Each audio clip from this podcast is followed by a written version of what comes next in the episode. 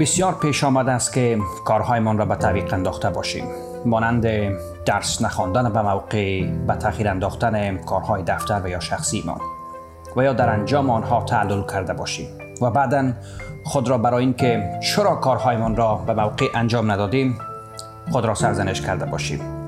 هیچ شک هم ندارم که همه ما بارها چنین تجربه را داشتیم و یا ممکن است همین حالا به عوض این که برای امتحانتان آمادگی بگیرید و یا برای فردا برنامه ریزی کنید نشستید و کامنت های زیر این ویدیو را می‌خوانید.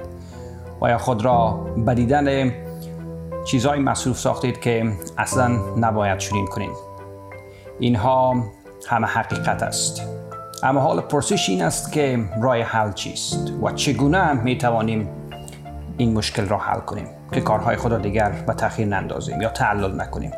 قبل از اینکه راه های حل آن را برایتان تعریف کنم می‌خواهم این موضوع را یادآوری کنم که اگر شما از این بابت رنج می‌برید بدانید که این یک مشکل جهانی است و اصطلاح انگلیسی آن procrastination است. نه تنها procrastination بلکه پدیده های روانشناختی دیگر هم وجود دارد مانند Parkinson syndrome یعنی انجام یک کار به نسبت زمان که شما به آن اختصاص می دهید طول خواهد کشید. ولی امروزه همان گونه که science برای اکثریت مشکلات راه حل سنجیده است در این زمینه هم مطالعات فراوان وجود دارد که به ما کمک می کند فاکتورهای اساسی تعلل در کارهایمان را بدانیم و سپس با شناخت علتهای آن امور خود را به موقع انجام دهیم و دیگر به طریق نیندازیم. فاکتورهایی که باعث به طریق انداختن کارها می شوند و از آنها باید دوری کنیم. خب به دقت گوش کنیم.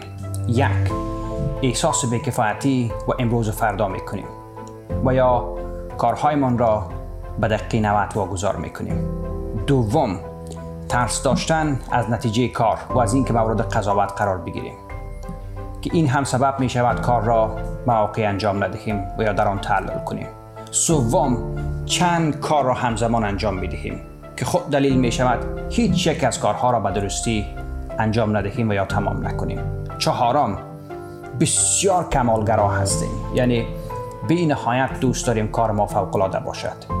و همین ذهنیت باعث می شود که کار به موقع انجام ندهیم و یا در انجام آن بهانه جویی کنیم. اگرچه در سالهای اخیر کمالگرایی را نشانه از یک ویژگی مثبت میپندارند. اما در این روزهای اخیر بسیاری های دیگر کمالگرایی را رخ دیگر به اعتمادی و ترس نام نهادند. یعنی شما به خاطر ترس و عدم امنیت کارتان را انجام نمی دهید و زمانم که کس از شما می‌پرسد چرا کارتان را واقع انجام ندادید خود را در پشت پرده کمالگرایی و کمالگرا بودن پنهان می‌کنید. تا آن را توجیه مناسب برای دفاع خود بسازید.